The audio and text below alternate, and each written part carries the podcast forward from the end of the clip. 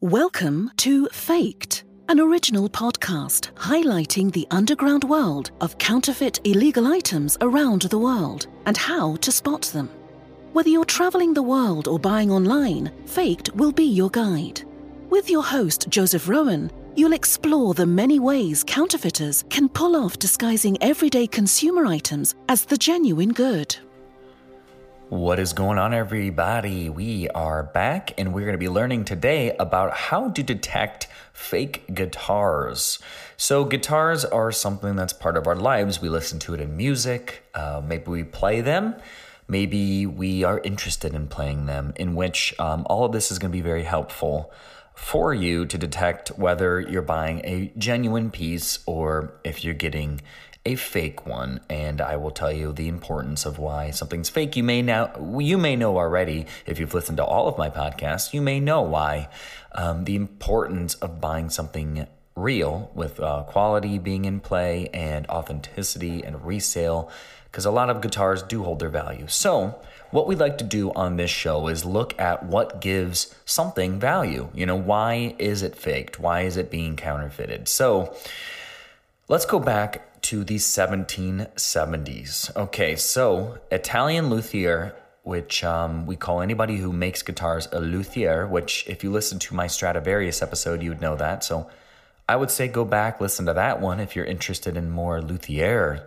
um, counterfeit episodes or things of that nature. So, anywho, luthier Gaetano Vinaccia in Naples made a smaller and narrower version of the guitar that we see today. The Vinaccias, uh, they invented the mandolin, which is what we see primarily in Dark Ages uh, depictions. You know, the guy that's chilling um, with his hat with a feather in it, chilling with uh, a mandolin, you know, stringing up some awesome uh, folklore, I guess, is usually what that was like associated with. So that's when it started, okay?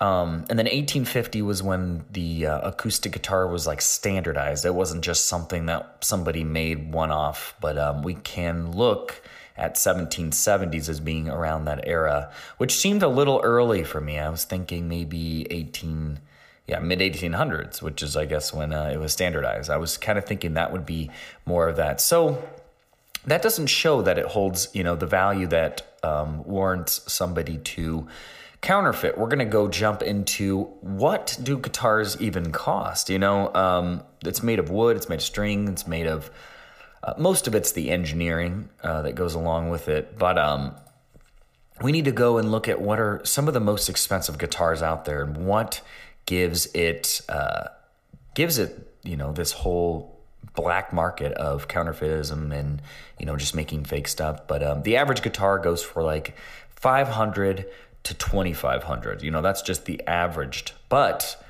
if we're looking at some of the most expensive guitars we can look at this fender stratocaster uh, reach out of asia or out to asia which was worth 2.7 million dollars and it was sold in 2015 we also have uh, john lennon's 1962 gibson j acoustic electric guitar 2.4 to 1 million. so that obviously holds a different value because it was held by somebody okay? We also can look at jimi hendrix 1964 fender stratocaster $2 million jerry garcia's wolf $2 million bob marley had a washburn 22 so 1.2 to $2 million so you can see where this is going a lot of these guitars can hold crazy values, especially when somebody's name's attached to it. But just on its own, a lot of these can go for $10,000, $15,000, $20,000 just because it is a certain guitar from a certain um, age, you know, like a 60s or 70s, man, they can just go off the chain. So, you know, if you find yourself in a predicament of oh my gosh, I'm at an auction and I see this guitar and it, you know, it has everything that I think is going to warrant a crazy amount of money. But I'm not 100% sure and I don't have somebody here to help me with. This is going to help you guys out. So, Let's look at how to detect a fake, specifically on Gibsons. You know, this is going to be able to be applied equally to a lot of the other a brand, sorry, I just had some coffee and I'm, I'm feeling it on my throat there. So, this is going to apply to a lot of other guitars as well, but I figured I would hone in on one particular guitar. So Chinese counterfeiters are starting to improve their fakes to the point where it's almost impossible for a beginner to know whether a Gibson is made by Gibson USA or some factory in China. So First of all, if anyone, especially a seller based in China, is selling a Gibson Les Paul for an alarmingly low price, you're probably going to want to pass. Okay, you're going to find a lot of this on eBay where it's going to look too good to be true, and you might think you're just catching it at a good time, but you're not. Nobody who is legitly selling one of these outside of potentially an estate sale because some people don't know, or maybe a garage sale or something like that. Um, so a good deal is not a good deal if it's fake. Okay, that's just the the rule there. So how do we determine whether it's fake or not? So with Gibsons and most of the other guitars, um, you look at the headstock. So the headstock is going to be the top of the guitar where all the fret turners or the tuning little uh, rods are. So right on the top of it, where the the top design is, um, it's going to probably going to have Gibson, or it's going to have a different um, logo depending on what guitar it actually is. If it's just painted on there, it's probably well, it's definitely not a real Gibson. Okay, so if it is an inlay, so inlay of mother of pearl, which is that shiny looking pearl, um, which is a false, you know, false pearl, but that is the legit one. If it's just painted on there, it is fake. A lot of at least from what I've seen, a lot of these are at like um, places like Cedar Point where you can win a guitar and things like that. You do generally find a fake one that they they'll give you.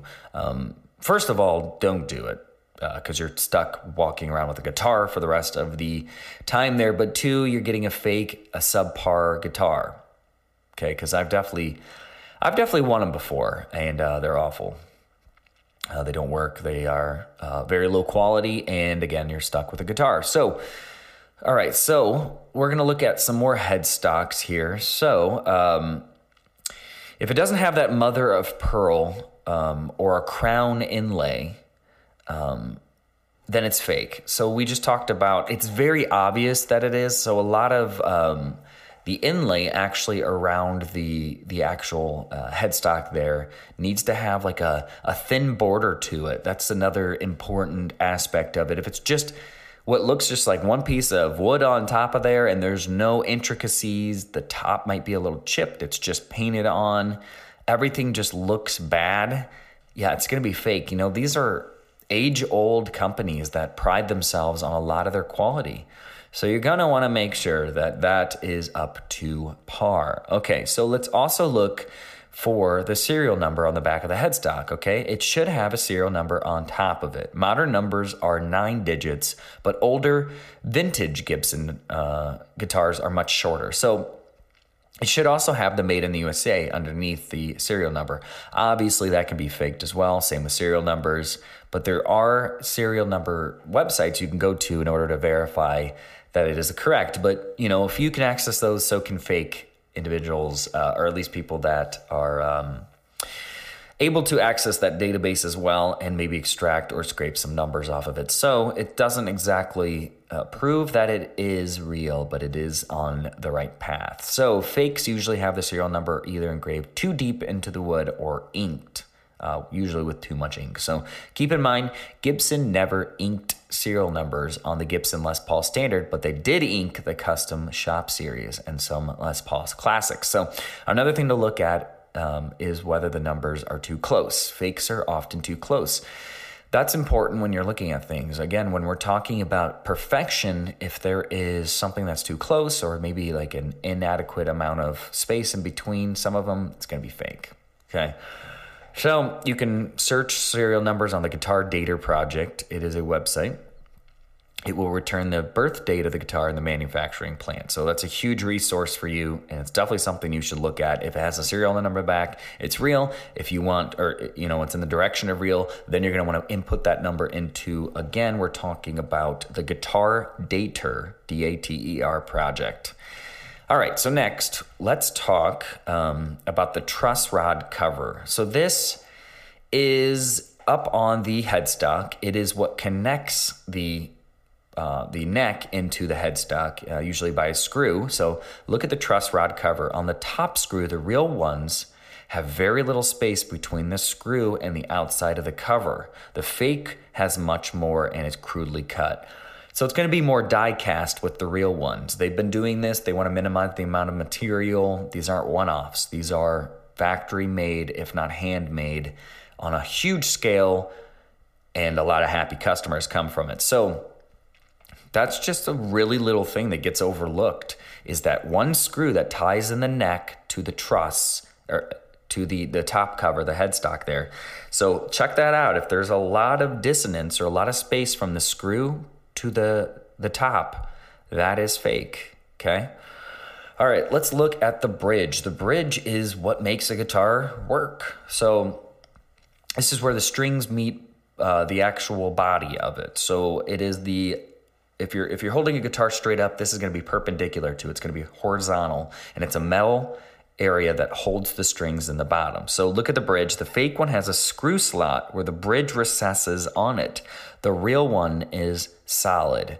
Okay, so you're going to look at this, and it's going to look very very fake when you are looking at it up close. Um, so just make sure you're looking at that it the fact that it doesn't recess because if it recesses it means it's not machine casted it's not meant uh, you know it's not well engineered it's not a good quality project or product so next up let's look at the binding on the headstock we've talked about the headstock that's where um, it seems like more, more primarily you can just look at the headstock and determine whether something's real or not so Look at the binding on the headstock. The real one, and we're talking about from the side, so hold the guitar from the side. The real one is thin, and the fake one takes up over half of the headstock thickness. Okay, because again, these aren't machine crafted, these aren't machined properly. So if you look at how thin the binding is on the headstock, that means it's real. If it's thick and it takes up about half of that thickness, it's going to be fake. And that over time is going to peel away because of its difference of wood and material and probably glue not being exactly where it needs to be. So, next up, let's look at the frets. Okay, they should extend all the way to the binding. So if you look at the frets, those are those, uh, if you're holding guitar vertically, it is the metal strips that are horizontal that act as the noting uh, for you know where you put your fingers at. So if you actually look at the end of them, if it doesn't, uh, or if it goes over the edge or very close to it and it doesn't just line up properly, then that's going to be fake. Because again, these aren't machined. So the real one, they're going to just be so close to the edge, um, but it's going to be properly behind the border itself. It's not going to overlap the border at all. So that is a very good way to do it too is just uh, to look at that because that is a huge factor in the playability of it if um, if it runs over the edge it's going to bend a little bit it's going to produce a subpar quality sound and that is not what you want all right make sure there are no scarf joints so when you are looking at the wood to wood because one guitar is obviously not made of one piece of wood, it's made up of a conglomerate of wood. You don't want there to be these angles where it looks like the wood was pieced together haphazardly. You want it to look beautifully. So if there's a pattern change, it's going to play into the pattern. It's going to look beautiful. It's going to be symmetrical. It's going to look lovely. On a fake one, it is going to just look, uh, it's going to be slanted. It's not going to be even. It's going to be ugly. It's just not going to be where you need it to be. Um, and again, that might be that might work for a couple months, but overall, it's going to break. It's going to, it's just not going to last very long. So, guys, that is primarily how you're going to determine whether a guitar is real or fake. This was, um, you know, a quicker episode, but I feel like there's so many red flags when it comes to guitars and um, we'll do some other instruments but i feel like guitars it's very big because again it warrants in such a high price. And if you're buying one to resale if you're buying it to um, invest you know to have or if you're buying one to play you're going to want the quality. You're going to want all of the aspects of the guitar to give you a return on investment whether that's enjoyability